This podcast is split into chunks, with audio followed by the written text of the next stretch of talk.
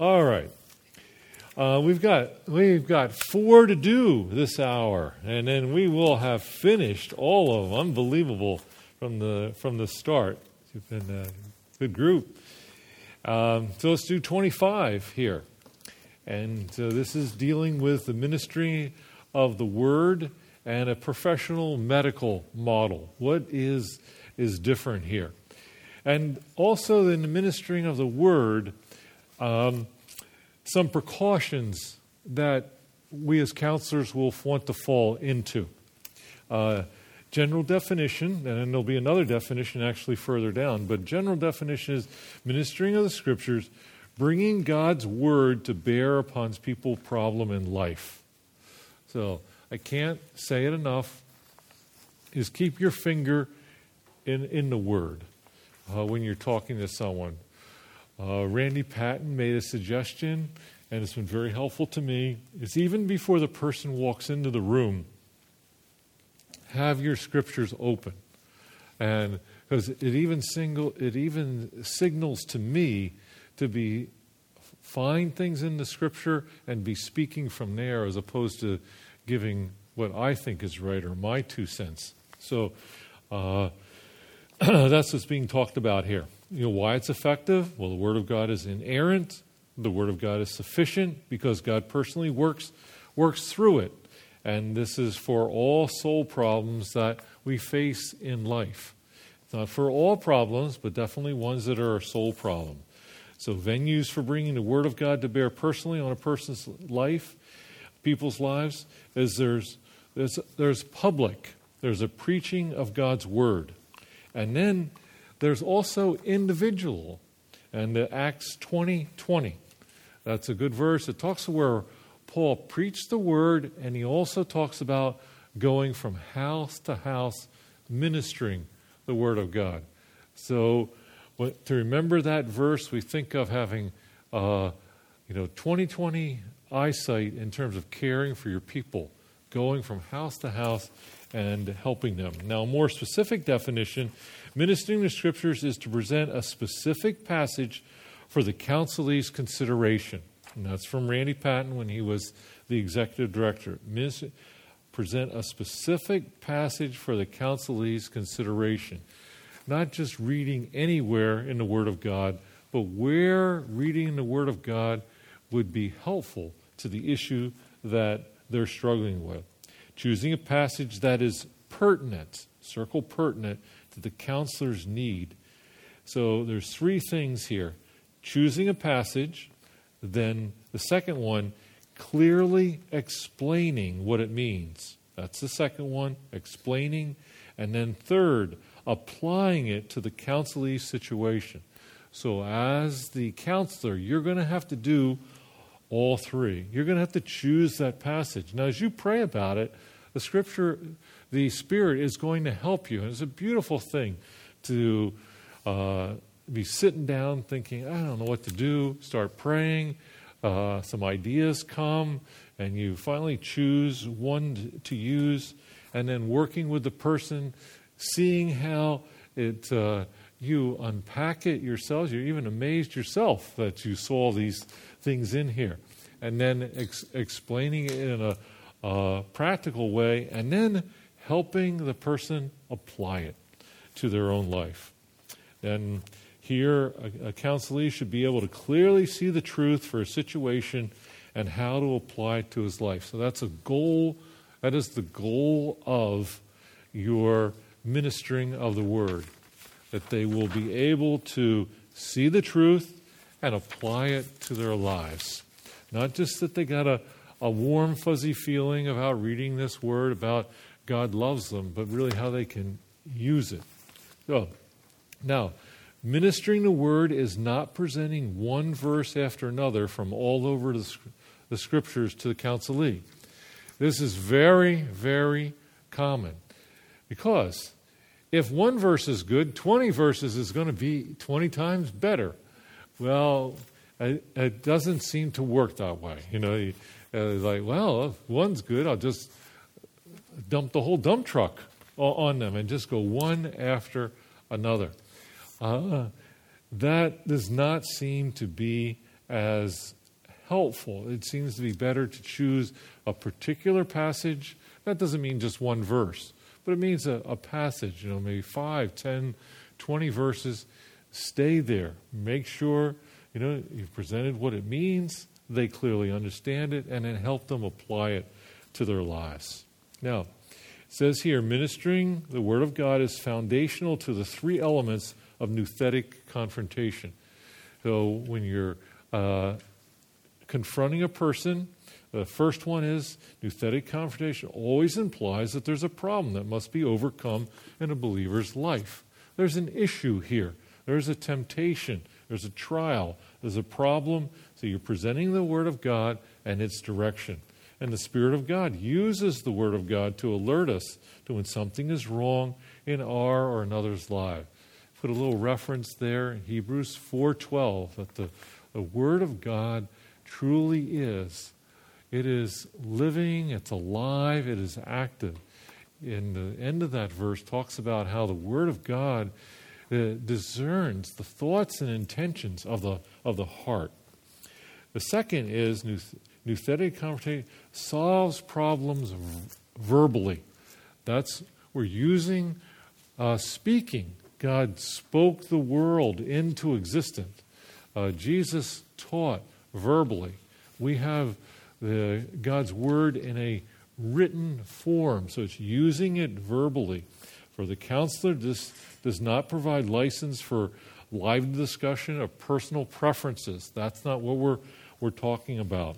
All confrontation should be centered on how the different truths found in Scripture apply to a counselee's life.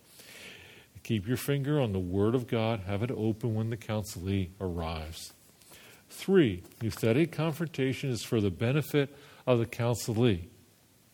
We will all struggle with pride all our days. And the, counsel, the counselee, counselor situation is not to make us feel good about how great we are.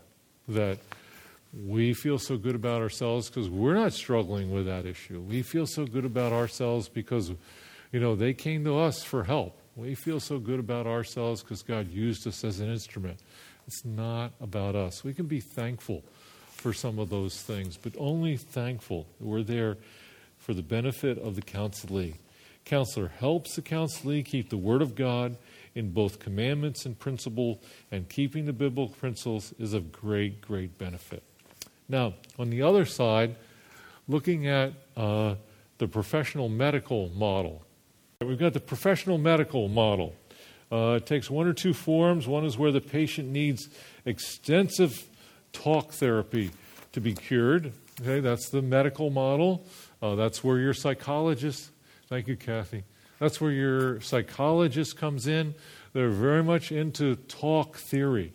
Now, the uh, the, the challenge here in talk theory is in those psych, uh, psychological models. I think there are around 250 uh, accepted different models of psychology talk theory that are out there and uh, are uh, acceptable to use. So, all kinds of uh, different things. The uh, second, he has extensive damage done to his person through his socialization that's their understanding. That's the foundation of it.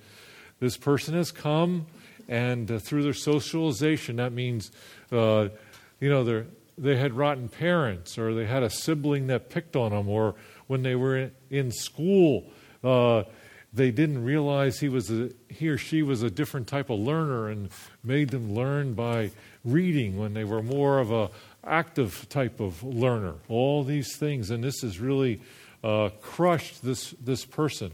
So this needs to be adjusted in the, the talk theory. Now, the one that mostly it's common, the idea in this talk theory, is that the person, by talking to them, they have the truth and understanding in them, and the talking will bring this out. Where for us, it's very different. We, we have the Spirit in us, but we have to be told from the Word of God what is, what is true, where they have, they have the truth, and you uh, in this talk theory, you're just asking questions to sort of un- unleash this to get it, get it to the surface so they can get it out of their subconscious and understand it. Or the second model of the medical is not so much the psychologist, where it's all talk theory, is then when you get into drug therapy. That's now where you're, you're dealing with uh, a psychiatrist or your general practitioner can supply uh, these drugs also. So, but this is, and it used to be psychiatrists. I mean, you know the old joke where they had had you lay on the couch and psychiatrists talk to you and things like that. Psychiatrists they don't they don't, they don't have couches anymore. They got a medicine cabinet. They just give you, uh, you know, they just give you one pill after another, and the pills have varying effects. Some it helps some people. Some people you know, they come in depressed. They give them a pill. Some people that will elevate their emotions. Other people it'll make them suicidal. So they keep track of them, and they that, that one didn't work. So let's try this one. So it's very much a trial and error uh, on that. And you have to be with the drug therapy. You have to be especially careful with uh, um, students, ones that are in like high school, middle school, because uh, their their bodies react very quickly and quite erratically to the uh, to the drugs. And so, a good psychiatrist, even if they're not a believer, know nothing about what we're doing, and they have a, any type of conscience, they will watch those people very carefully. The medical doctors believe that the patient has a chemical, basically a chemical imbalance in the brain. You'll hear things about like serotonin and, and so forth. And if, uh, if you actually read the, it's a, a DSM, it's, it's sort of their Bible on uh, psychological disorders. I think they just came out with the fifth edition, DSM 5. And uh, in there, they will, they will clearly say that this idea about serotonin and all, this is a, this is a theory of about what helps us cope in this, in this world. It's just a theory. You cannot measure serotonin in a live person. The only way you can get serotonin is once the person is, is, is dead. Uh, so it's, it's not something you can uh, draw blood and determine any of this. So it's very theoretical what's going on. So this, uh, this is causing the painful thoughts or abnormal behavior. See, the psychologist, the secular psychologist, says it's socialization. You go to the psychiatrist, it's not socialization, there's something wrong in their brain. See, the psychologist, it's society caused the problem. With the psychiatrist, it's a physical medical problem. So if, a, if someone comes to you from your church and they've been to see a psychologist and then to see a psychiatrist, they're going to hear very different stories of what's wrong with them.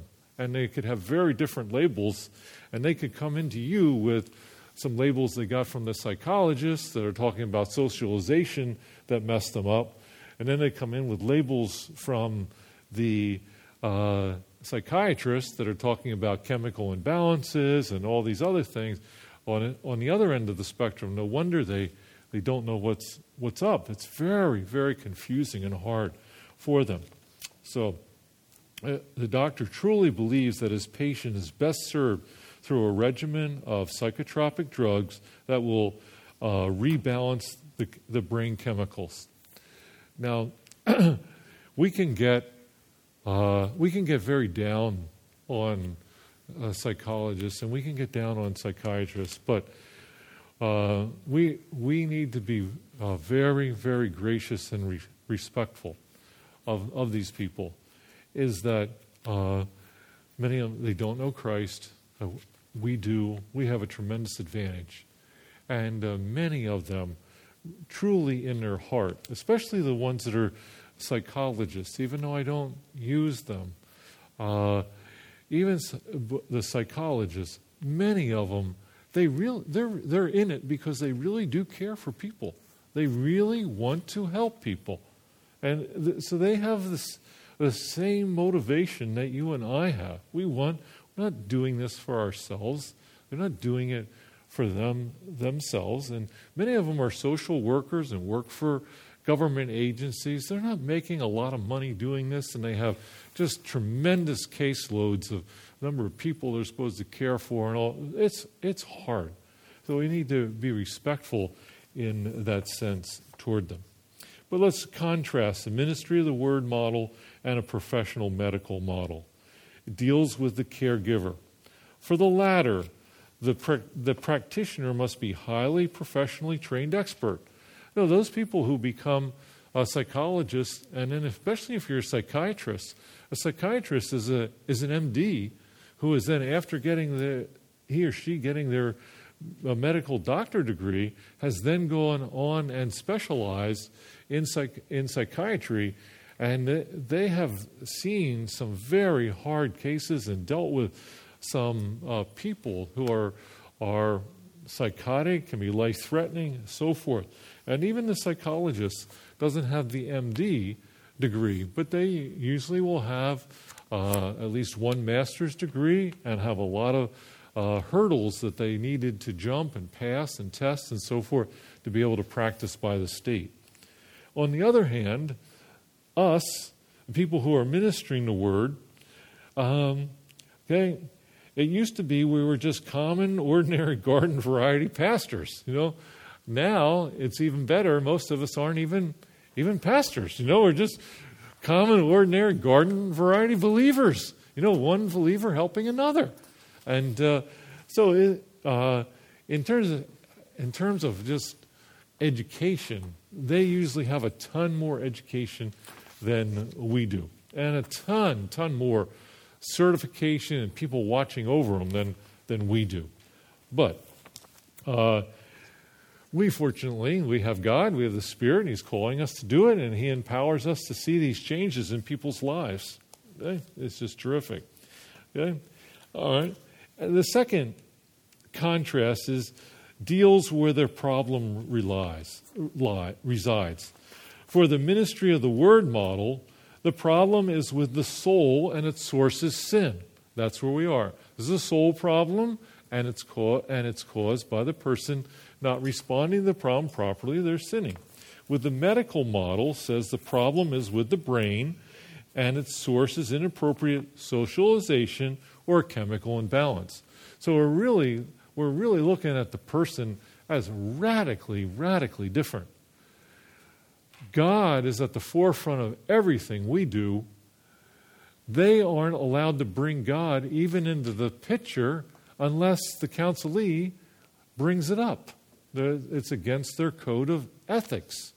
So we're really in radically different uh, uh, just, just areas and realms of understanding uh, people. Another contrast deals with the differing instruments and sources of healing. The medical model, they use drugs or, or talk therapy and rely upon the practitioner's skill for healing with that. With the ministry of the word model, the instrument cure is the written word of God. There you see Hebrews 4:12 and relies upon the Holy Spirit's comfort and love and care for the healing. So I remember writing this for the first time. It was just interesting to help me get clarity on okay, what, what's the psychologist doing? What's the psychiatrist doing? And where I fit. And it was just well, where we fit. It's just radically different in the way we uh, view folks and care for them.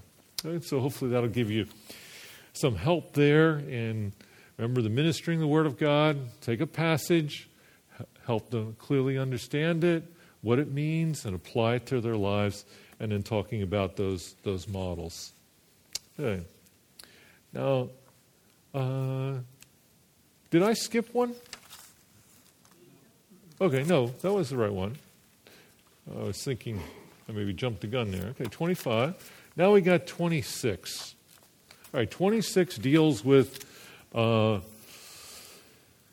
some of these things that are in that spiral bound book. Okay, write short paragraph on each of the following healing of memories, visualization techniques, 12 step and other recovery programs, self image. Uh, in your answer, define and give biblical analysis of each concept. It's interesting what's in parentheses here. Uh, don't guess. You know, research these, look them up. And you can find some things on the, the internet. But the nice thing about that book is it shows the what how the psychologist looks at it, and even Christian uh, psychologists. Some of these, why they're popular, is that the, if you go to a Christian psychologist, this is what they'll be talking about and using, uh, and how your view will be different. So let's look at it. Healing of memories. The basis or premise behind this treatment is that the individual is having problems in their life due to subconscious memories of past traumatic events in their life. All right, so think through that again. They're having problems now, and these problems now are subconscious memories of past traumatic events in their life. So, subconscious is that they got the problems now, but when they walk in to the office with you, subconscious means they don't, they don't remember it. Okay? They don't, this, it's not on their radar screen at all. Uh, and this is causing a problem. So the healing that's done, uh, healing requires traumatic memories to be relived and worked through so that the individual can experience personal growth and well being. Okay, so this is a traumatic experience that supposedly happened in the past that's impacting now, but it's all subconscious. They don't remember it. Okay? These members have supposedly been repressed. They've been repressed because they're so painful, and that as a young person, uh, they just didn't have the uh, ability to handle these things. Therefore, the individual needs the help of a therapist to retrieve and reconstruct them. Okay.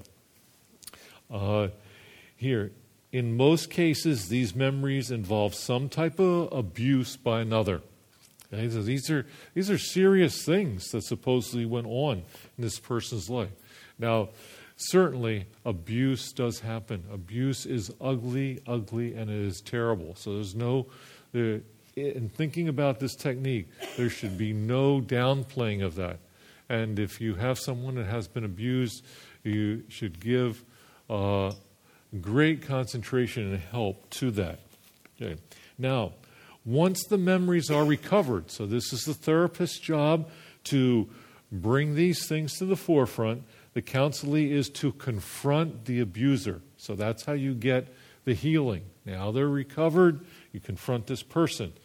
If the abuser does not repent, uh, typically the relationship is to be discontinued. And these are steps that they have, they have found to bring uh, healing. Now, this approach can be very this, this approach can be very dangerous. Uh, it's erroneous and dangerous for the well being of the counselee for a number of reasons. One, uh, questions by the therapist can be deceptive and misleading, which produces a false memory to be exposed. This is what happens here. You know, things are, okay, we're looking for traumatic, you know, this person's acting sort of bizarre, so people, uh, counselors who are really into this method, thinking, okay, the bizarreness is because there's something that was bizarre, tragic, severe that happened in the past. So I have to ask questions and sort of to bring this alive, uh, which produces a, a false memory to be exposed. On the basis of this memory, another is falsely accused, and a relationship could be needlessly destroyed. Two, underlying reasons for the counselee's problem is that they, they lie within themselves. With this approach, there is blame shifting of the problem to another. Their odd behavior now is, is not because of them. Their odd behavior now is because of what this person supposedly did to them. Uh, so it's a blame shifting uh, issue. Then, lastly, Counselee misses the opportunity to grow to be like Christ and may even become worse off due to not handling this problem in a way pleasing to God. So, a lot of these um, types of techniques, they have their, their sort of what we call day in the sun. Uh, time when they become real popular and you hear a lot about them. Um, this one I haven't heard too much about the healing of memories. Uh, this visualization technique, uh, this one is still um, uh, floating, uh, floating around here. So let's talk about this next one. The therapist used prescribed prayers and active suggestion to help the counselee imagine reliving pray, painful memories while visualizing Jesus walking with them and empowering them to release the pain and hurt and forgive those who were the cause. So, this is often one that's used by so called Christian counselors. And uh, I think uh, a popular name of it is theophostic is a type. So this is, uh, you might have heard that. Uh, that's in the Christian circles. So Theo is God and so forth. To hear of that. And I, I, I, told you about that lady that lived across the street from us that uh, came to the Lord. She was a counselor and so then became a, a Christian counselor. And she was the one that gave me that lady in the mental hospital who was homicidal and suicidal.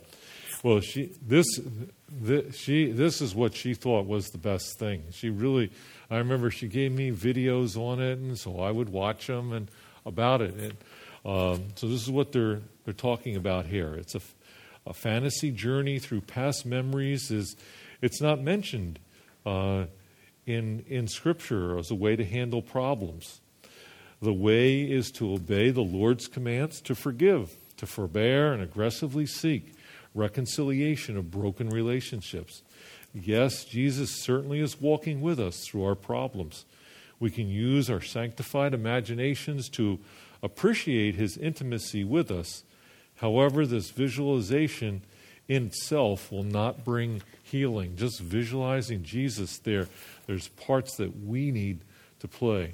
God has given us the way of walking with him now in obedience and healing. It's just not visualizing that he was with us during that, that time. Um, this 12 step and other recovery programs, uh, what's, a, what's a common 12 step program? You know, Alcoholics Anonymous and so forth. And uh, actually, the guys that started Alcoholics Anonymous originally, they were they were Christians, and there were a lot of positive things that were in it. It's now become more secular and it's for all people of all walks of life. So, 12 steps and other have, you know, they have some success. Uh, current foundational philosophies, the current ones, are opposed to biblical principles and limit a Christian's healing. A lot of manipulation of the, the flesh.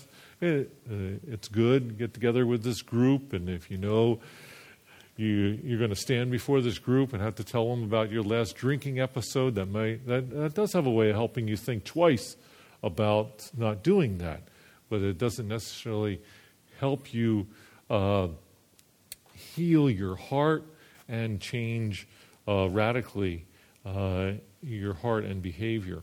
Now, one error that is foundational to the program is the reliance now. They don't rely on God, it's a higher power.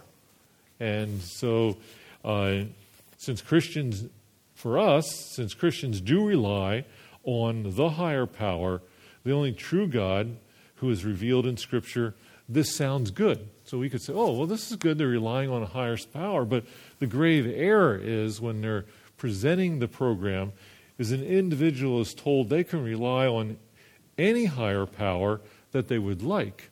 So, uh, if you're a Muslim, this could be Mohammed.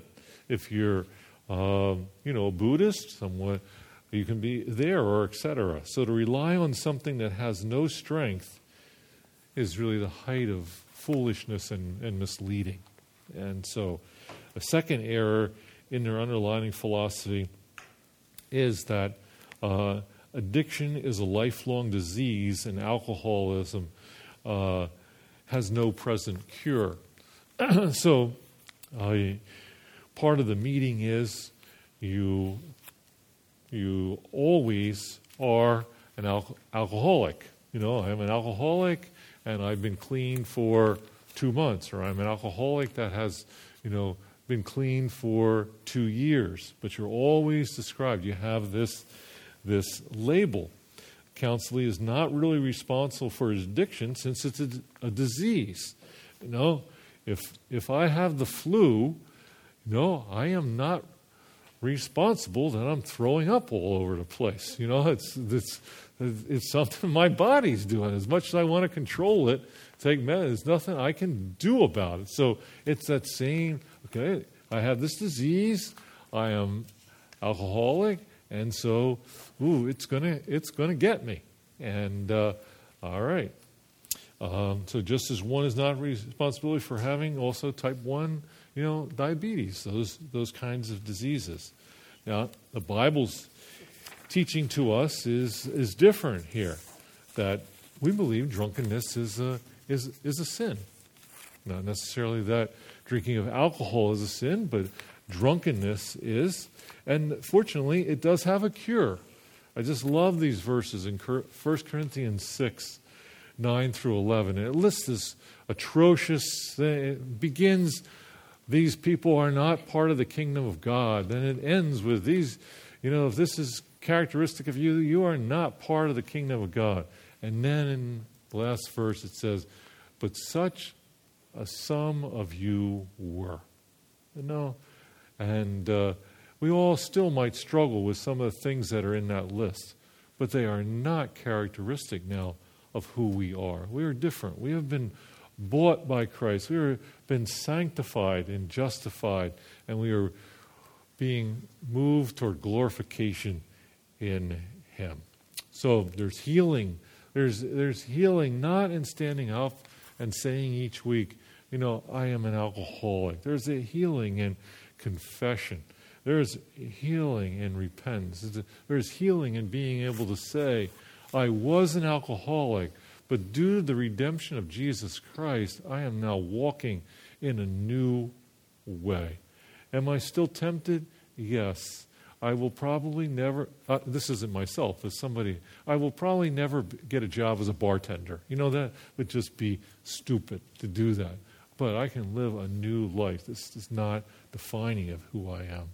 Repentance, a lifelong obedience to the commands of God through the power of the Holy Spirit. So, some of these things are very good, very helpful, uh, but the, from what we have to give, there is no comparison. Uh, and it's amazing. Just thinking of from the last question, remember, we are just ordinary garden variety Christians. You know, there's nothing special about any one of us, and we get to watch God work in a special way. And here, these folks, they are trained and trained and studied and studied and studied, and they rarely get to see, you know, things really happen before them. Uh, where us, we do a little, you know, I mean, we're working hard, but we're not working hard like they've worked hard and uh, doing papers and so forth. So, third destructive philosophical error relates to where the counselee is to find the answer to their problems. Recovery programs typically promote having the counselee talk it out so that he can see that he can actually find the error within themselves. In truth, we are depraved, and the answers that we need are found in the revelation of Scripture by the Holy Spirit. So we're thankful to the Lord. the next one, dealing with self image here, our last one. Yes, it is true that all of us must find our identity in life. And we, you know, we talk about self image and self esteem uh, as if we don't need that. We, we do need that, but it's where we find it. And uh, my, let's see, uh, thinking about the notes here, I don't think I have it written, but write down uh, 1 John 3 1. And that's a classic. Uh, a classic self esteem, self image uh, verse. And basically it says, uh, You are a child of God. This is what you are. And that's where we get it from. So, yes, it's true, we all need identity in our life. People typically choose one or two radically different approaches. One approach to finding worth is find it in ourselves. Uh, ego strength. Okay? I can, I can do it. This focuses upon what they and themselves are. You know, Paul did this once. See Philippians 3, 4 through 6. You know, he, was, he had studied under Gamaliel. He was a, a Pharisee. Uh, he had practiced all these things. I think he was a Benjamite. All these things to build his self esteem. But his credentials in his culture put him on the very top of the heap. By God's kindness, he came to realize that this approach was really rubbish compared to the other approach, a person finding their self worth in Christ. And that's, that's us. So, so, for all our worth and self esteem resides in our relationship to another. There, Ephesians 1. That's a, the beautiful passage in the, the first chapter of Ephesians that runs through all the spiritual blessings that are ours in the, in the heavenlies for us. With this approach, there is satisfaction with one oneself as one is, is in proper relationship with Christ, having a clear conscience before God and man. Fortunately, the Holy Spirit speaks to us as to our true identity. God has adopted us as his dearly loved children. Romans 8:16 where he says the Spirit himself capitalized speaks to our spirit that we are children of God. So those are just some of the common ones uh, f- floating around there that uh, and just to see help contrast it with difference in what we're doing and help us understand even a little bit better what we have and how we can help help folks. Now moving on to 27 with which Christian counselors, if any, do you agree? On which points uh, do you agree with them and why? Be specific and concrete with names and use two or three counselors as uh, example. All right. So, um, in my notes here, I I used uh, one uh, I couldn't find really a comparable one for now. But 10 years ago, James Dobson was really, really popular. You know, had a, a radio program on, Focus of the Family. And as I said here in the, the notes, uh, I, have, I really have the utmost respect uh, for him and what he, what he has done. I've visited a couple times out there they moved from California to Colorado Springs, been to the center there. And he and Focus on the Family, they work hard to reform both the government and the Christian community to see their social responsibilities to do justice, to pursue the common uh, good, to defend the vulnerable, and uphold marriage and the family. That's what the, the value of them is. That is, that is honorable and good.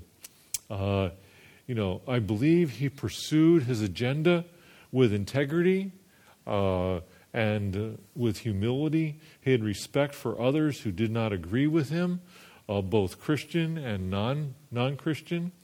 Uh, he spurred the Christian community out of its pietistic small groups and into the public square so that righteousness may be heard for all. His outspokenness has helped me uh, join the debate. For this, I am very thankful uh, to him and, and men and women uh, such as this. On the other hand, when it comes to cures for the soul, I personally believe James Dobson relied too heavily on secular psychology for his answers. And that was his, his training. I forget whether he went to, uh, I think he went to USC and got his uh, uh, degrees. I periodic, periodically listened to his program while driving in the car, happened to be on the same time I was coming home. And he would say that a person's responses are preconditioned by their environmental or chemical imbalances in their brain. So he both, you know, he both took the psychological model of socialization causing problem, and so it was either the socialization or it was because they got this imbalance. I never, never ever heard them refer to that.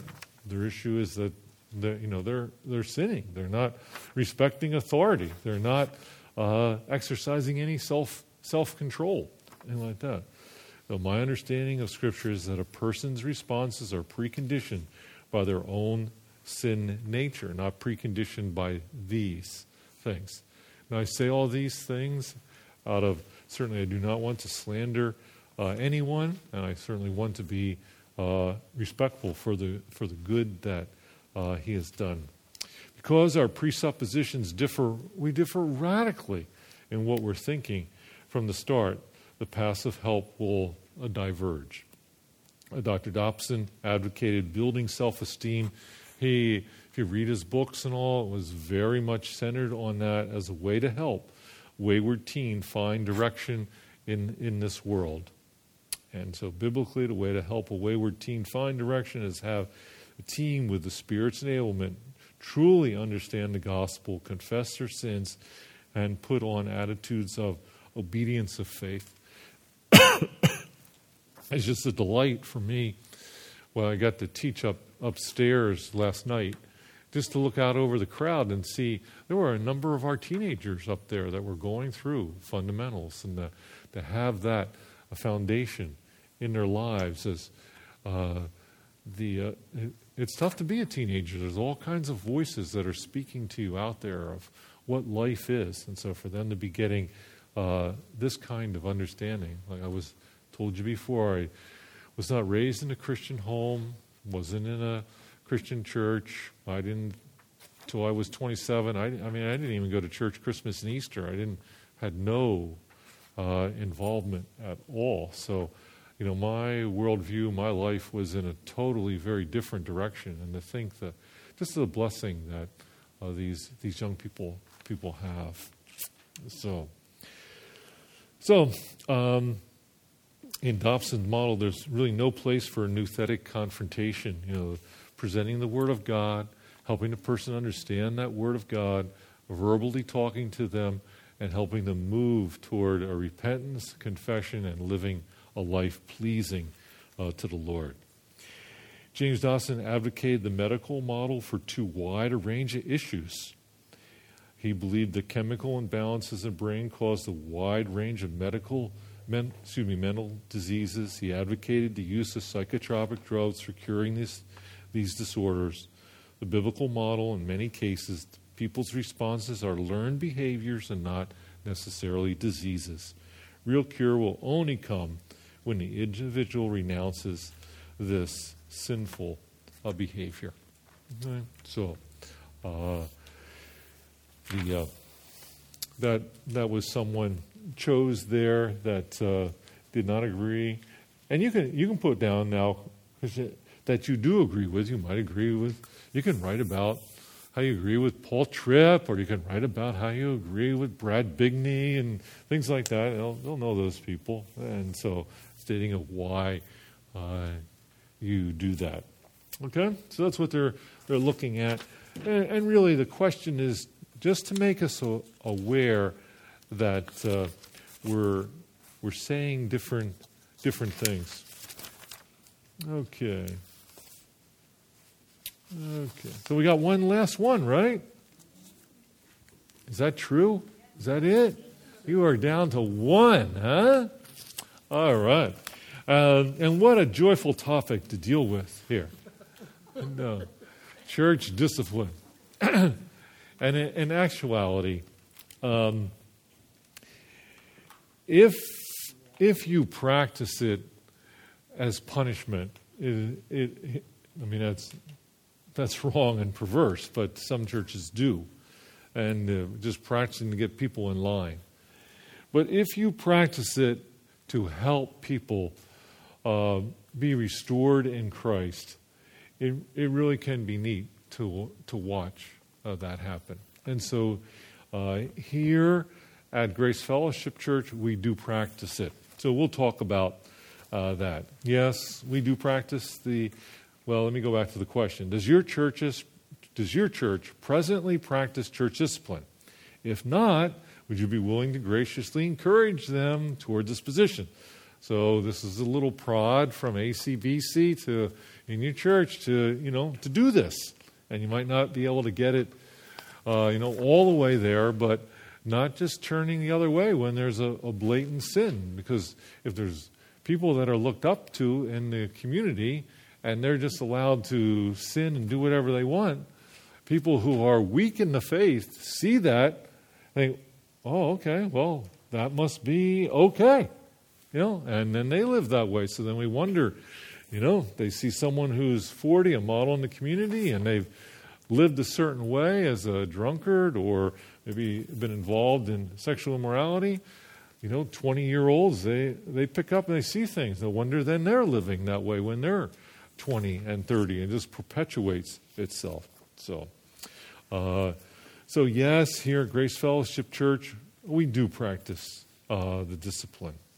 God has worked to restore some through this, this process. So the word is some, not, not everyone. It, he does. Uh, we give him thanks, we give him the glory for that.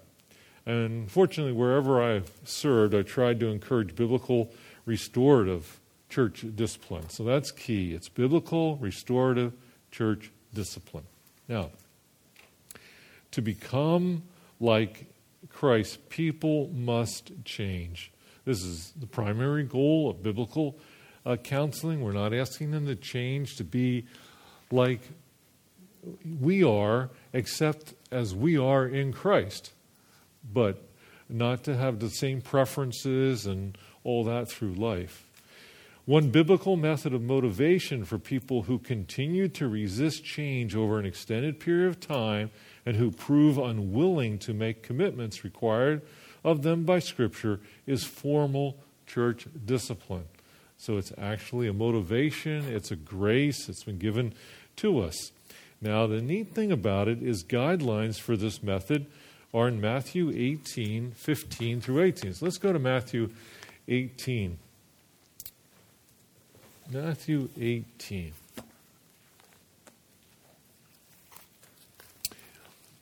The Lord didn't give us many step by step, almost formulas in doing ministry.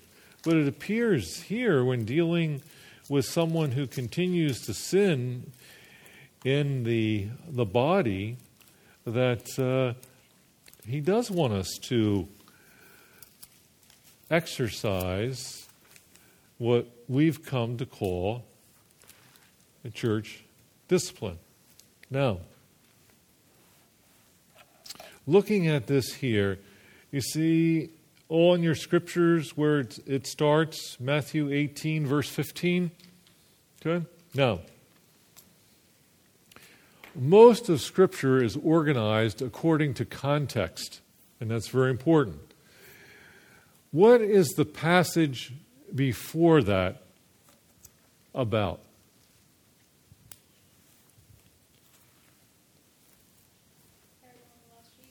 Yeah, okay. You have a lost sheep and you go after them. All right? So, what so a lot of people take it as a radical jump from the lost sheep to church discipline. It's really explaining how you restore that lost sheep. And, and the gentleness, the sensitivity as a pastor who cares, that's what should carry you into as you exercise you know, the church discipline passages. You should never, ever teach. Uh, I don't know how it's labeled in your scriptures. In mine, it starts, verse 15 ahead of it, the title is Dealing with Sin in the Church. You should never teach those passages or explain those passages without calling people to the, the parable, you know, of the wandering sheep. Okay? And then also it fits too, uh, if you cause other people to stumble, especially little ones, this is a grave, grave sin. The one before that. So church discipline fits with all of those there in the context of what the Lord is saying. We exercise the discipline to restore this person, also so this person doesn't, their sin raise havoc in the church and it causes other people to sin by modeling uh, what they've been doing. So, very, very important there. So, let me get back to the notes so I don't get, get us wildly lost here. Um, okay, we got this. All right. So let's follow the notes and see what we got. church discipline has a, has a negative connotation, typically. Uh, I've never done a poll on it, but it does seem that most of our evangelical churches don't, uh, don't practice it. Uh, it does, it's hard. It does get messy. It does take your leaders a lot of, a lot of time uh, to do it. and you have to develop almost a culture of it because the, uh, the congregation typically is not going to going to like this because you're going to be coming down on a very good, appear to be coming down on a very good friend. They don't see it as helping uh, this person. So, why? There's a misunderstanding of its goals, and sometimes it's inappropriately applied. Sometimes it is applied in a way that you're getting rid of those you don't like. Uh, any of you familiar with Mark Driscoll and Mars Hill and all that? In the last month, the elders of that church had to come out and they had removed two pastors previously under church discipline. They had removed two pastors under church discipline for not submitting to the authority of the church. And they, and they removed them from the positions and they removed them from membership from the church in both cases of these two men. And these, the current elders of Mars Hill had to come out and say, you know, we, you know, we actually were the ones that were sinning. You guys were actually pointing us to truth. So here was a place where they had uh, a church that Mars Hill is being modeled all over the place, and uh, they were just being tyrannical on people who do not agree with the upper echelon of, of leadership. And uh, we can watch, unfortunately, we watch it disintegrate uh, in front of us. You know, Mark Driscoll, you know, being now resigned, and now they're, they're telling all the, the campuses uh, basically, you're on your own now. That's the, the, basically the end of that, that, that movement. Very, very sad, you know, situation uh, there. But they exercised discipline, but they were exercising it for what, you know, they had a very narrow view of you toeing the line and going the way that we wanted you to go. That's not the way uh, to do it. Okay. So, inappropriately applied. So, after you see how it was applied at Mars Hill, that's going to scare a lot of evangelical churches now away from exercising because um, now the goal of discipline is never punishment, and it's always uh, repentance and reconciliation. That's what you're working toward. And uh, just before Jesus gave the guidelines for church discipline, he's also speaking of the delight that uh, God and others have of seeing a wayward soul come back to living the righteous way, which has been provided for by God Himself. Then Jesus gives these uh, discipline guidelines so we are uh, rightly are used to restore someone who's wandering. Now, steps for church discipline that uh, God gave us, Jesus gave us. The first step is to go to a brother after learning of sin that can't be overlooked. So let's looking looking here in Matthew 18. If your brother or sister sins, go and point out uh, their fault just between the two of you. If they listen to you, you have won them over. So it's beautiful. You see someone sinning, you go to them and you talk to them about it. Now,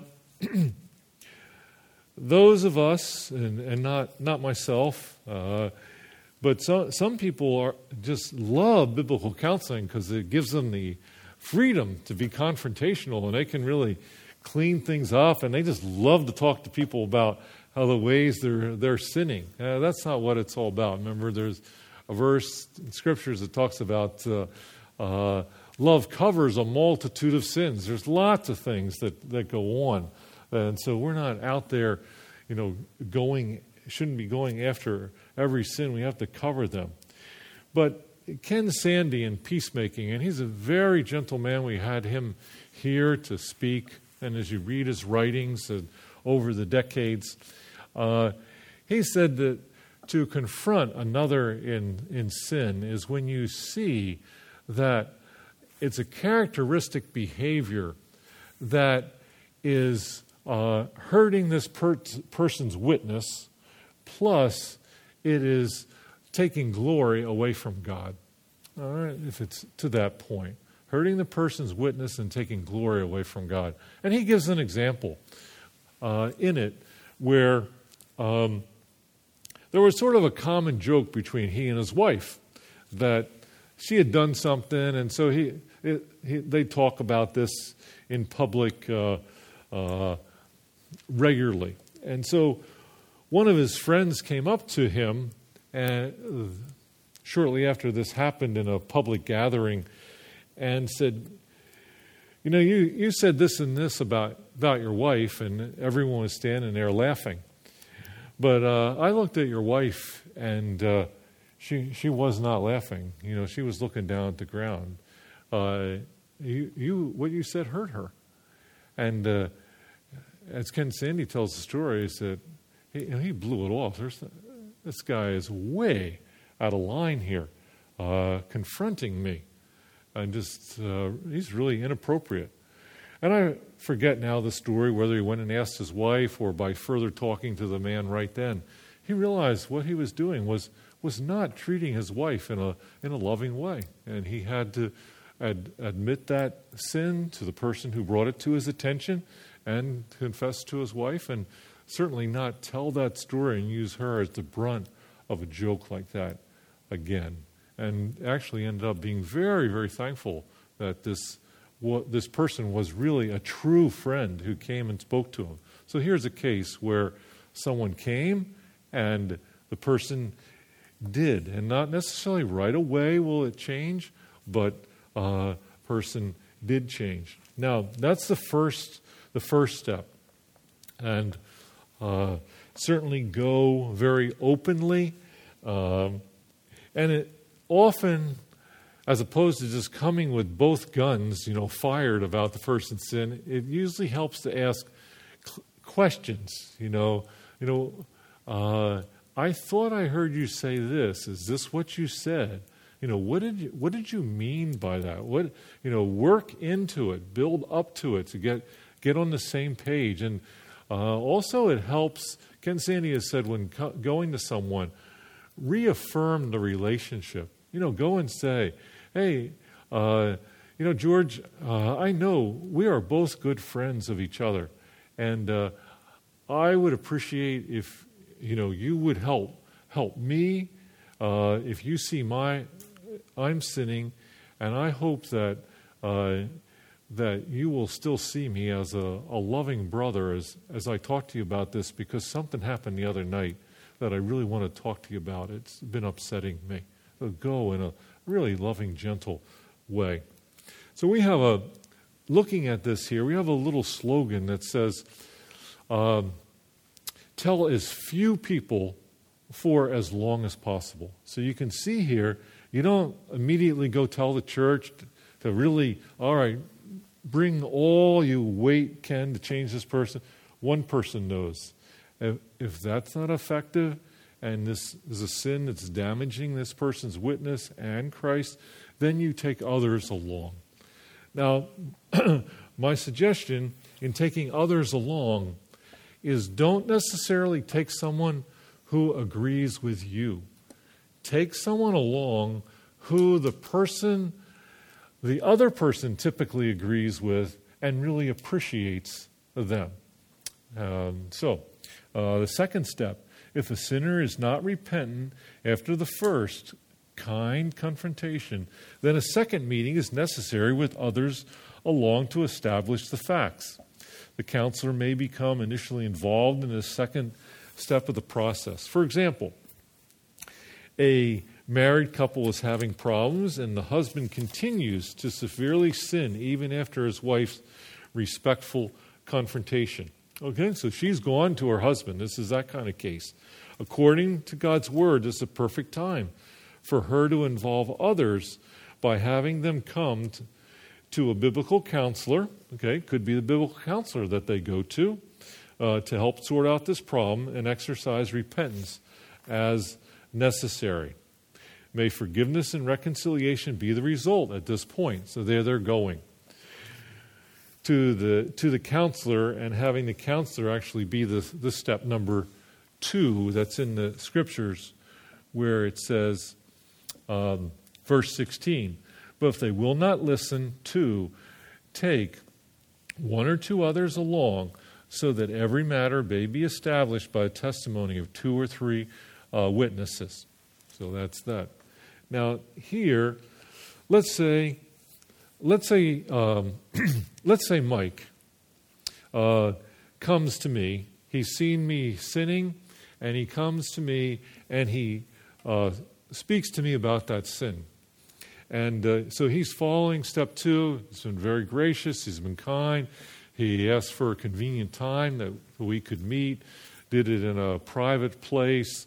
Uh, let there be lots of time for me to, to speak and for him to speak to me and uh, I blow him off, uh, or I give a different account of the story. But Mike's conscience is, is still believing that uh, Ken is sinning and I'm hurting the image of Christ, Grace Fellowship Church. So, Mike now wants to move to the second step here, and uh, he wants to help me. Now, Mike can call his best buddy who always agrees with everything that Mike thinks and come and sees me and uh, you know really loaded up. Or Mike could think, all right, uh, you know, I could be off. I'm going to bring someone that we both really respect in the church, and that someone I think, if they heard the facts, uh, they would also speak truthfully to Ken's life, a friend of his. So, as opposed to him bringing his best buddy, it might be good for him to like bring, you know, someone like uh, Bud Fennell. He knows I have a relationship with with Bud. We all respect him, and have he and Bud would come and ask me what went on, and just bring when you go these steps, bring as much grace and help as you can. To it's not for the person confronting to make sure they win here, your goal is to help restore the sinner. Your goal is to help me see the light. And so, whatever you can do to help me do that would be greatly appreciated. Make sense? Yeah. So, uh, the uh, so if that if that doesn't happen, then we move on to the if he refuses to listen to them, verse seventeen. Then the, the wife and counselor, in this case, it's this kind of situation, proceed to the third step of the process by prayerfully taking the issue to the church. At this point, the sinner is presented with a ratification of his sin of being designated an unbeliever by the community of, of faith. Because this step is sometimes necessary, biblical counseling should be done in the, in the church. So, this is a good reason why to have the biblical counseling done there. So if we have an issue like that happens, uh, they would then bring the issue to Bob Greenwood. Bob Greenwood is the director of the counseling center. He's also on the elder board. He is the elder that handles these kind of cases, and he would then make an uh, arrangement for the couple to come and talk to the elders about uh, what is going on in their home. So when uh, church and biblical counseling are wed, the full authority of the church is present, which the church may use to motivate change. And, and this happens, uh, well, I would say we have somebody, we comes to the elders. It probably happens um, three or four times a year. So it happens quite regularly uh, there. At, at, this point, the biblical counselor is uh, valuable in objectively presenting the facts to the church. So, how we do it, uh, instead of bringing, I mean, instead of calling a congregational meeting and uh, bringing everybody on a Sunday evening that may have different levels of spiritual understanding and all, uh, to bring it to the whole church, uh, we practice this by bringing it to the, the leadership you know, of the church. It comes to the elders, and they they hear these uh, issues. So, in fact, uh, we have our elders meetings on the third Monday of every month. So, if you can pray for us, we do that 11 times a year. We don't do it in December.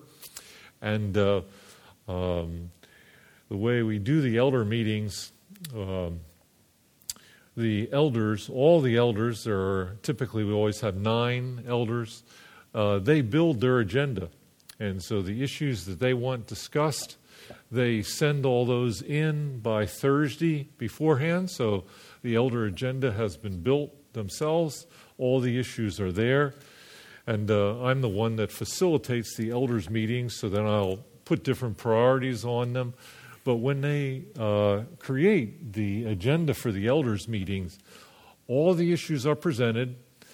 Each elder even presents a recommendation that'll be considered and supplies all the supporting information in the appendix. So often, when these documents are created, they can be 20 or 30 pages long, but they get them beforehand because when we come together on Monday nights, we come together to make godly decisions. We don't come together to try and share information that'll take us to 11 o'clock at night and then from 11 to 1 make the decisions. It's a disaster. Uh, so, God willing, uh, we meet at 7 and we are to be out of there by 9.30 uh, at night. And if I see we're not going to make it by 9.30, I'll ask for a motion at 9:20 that we will go to 10 o'clock, but no later so that we will make wise decisions and all. So, in I've seen the agenda uh, and working through it, praying through it, deciding which issue. Sometimes I can't guide us through all of them, but often we get them all done. Uh, but I see that there's four updates on counseling situations that have gone south and are issues that uh, may come in the future to the elders, but wanting to make all the elders aware because they're happening in our church of of things that still uh, one of the parties is, is not acting appropriately, just to keep them aware of the situation. But we're not bringing anyone this month, you know, to sit with us and to talk, but we work through it together, you know, as, as a church. So that's how, how we do it. So it takes a lot of time. And typically, um, we will, since it takes so much time and so it's a lot of energy, we will only do it with members, people who have said, I want to be under the care of the church. And part of that care is this kind of care. And so if they say they want this kind of care, we are obligated to uh, provide it. And so we do, uh, we do do it, but only for members. And legally also, uh, a, a church we could be we could be set ourselves up for big lawsuits if we exercise church discipline against people who did not give us the right to exercise uh, church discipline. So. So that's where we are on step three. The fourth step if he refuses to listen, she refuses to listen even to the church, the final step of the process of church discipline is to treat the individual who continues to resist as unbelievers, since they evidence lack of submission to the Lordship of Christ. This isn't a nasty kicking them out. Uh, we do ask them uh, to, uh, their name will be announced at the congregational meeting that uh, they've been removed from uh, membership. Their, their small group will be given much more details than the uh, congregation at large. Uh, and they are, they are typically allowed to come to the church services on Sunday mornings, but we ask them not to participate in a small group until they're repentant. Uh, sometimes we even have to bar them from uh, the church services on Sunday morning, and uh, uh that happens when uh, typically when someone is practicing inappropriate sexual behavior, and we realize by being, we have a pretty free community here, and we don't want anything to happen to people who are unsuspecting. Uh, so we will bar people from coming in those extreme cases.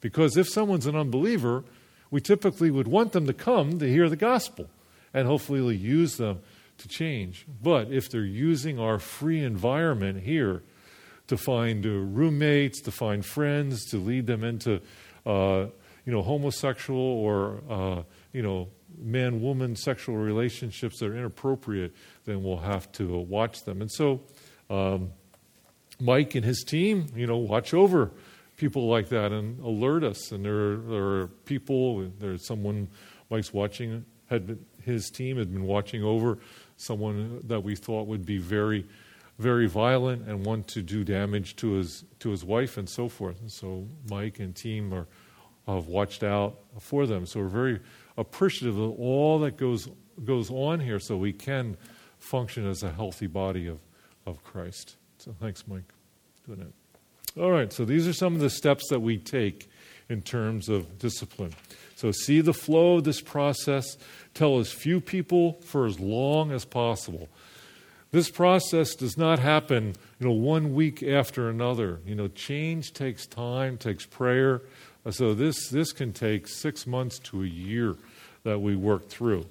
Uh, hopefully, we're being diligent and not dragging our, our feet in it. So, this whole process of church discipline, if it's necessary, you know, does not happen overnight, take many months with continuous attempts toward repentance and reconciliation. Even after exclusion, should repentance occur, then reconciliation is readily established. Uh, may church discipline be effectively used as one of God's models for motivating people of change. So, as I read this, just one other thing I wanted to tell you.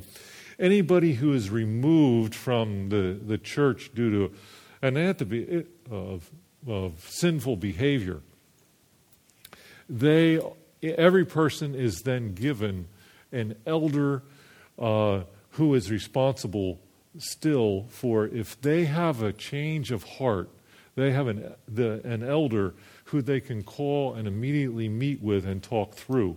And then an elder will then uh, meet with them, uh, talk through, uh, see if they're really repentant. Let's say someone is uh, uh, been leading a homosexual lifestyle and actually been been been preying on people, you know, of in our congregation by getting, you know, gets an apartment, gets roommates and things like that. This is this has happened here at Grace Fellowship Church, uh, and so now this person has been removed from membership. Ask them not to attend, and uh, not to you know make notices, not to contact Grace people, and they have a uh, a change in heart, and so.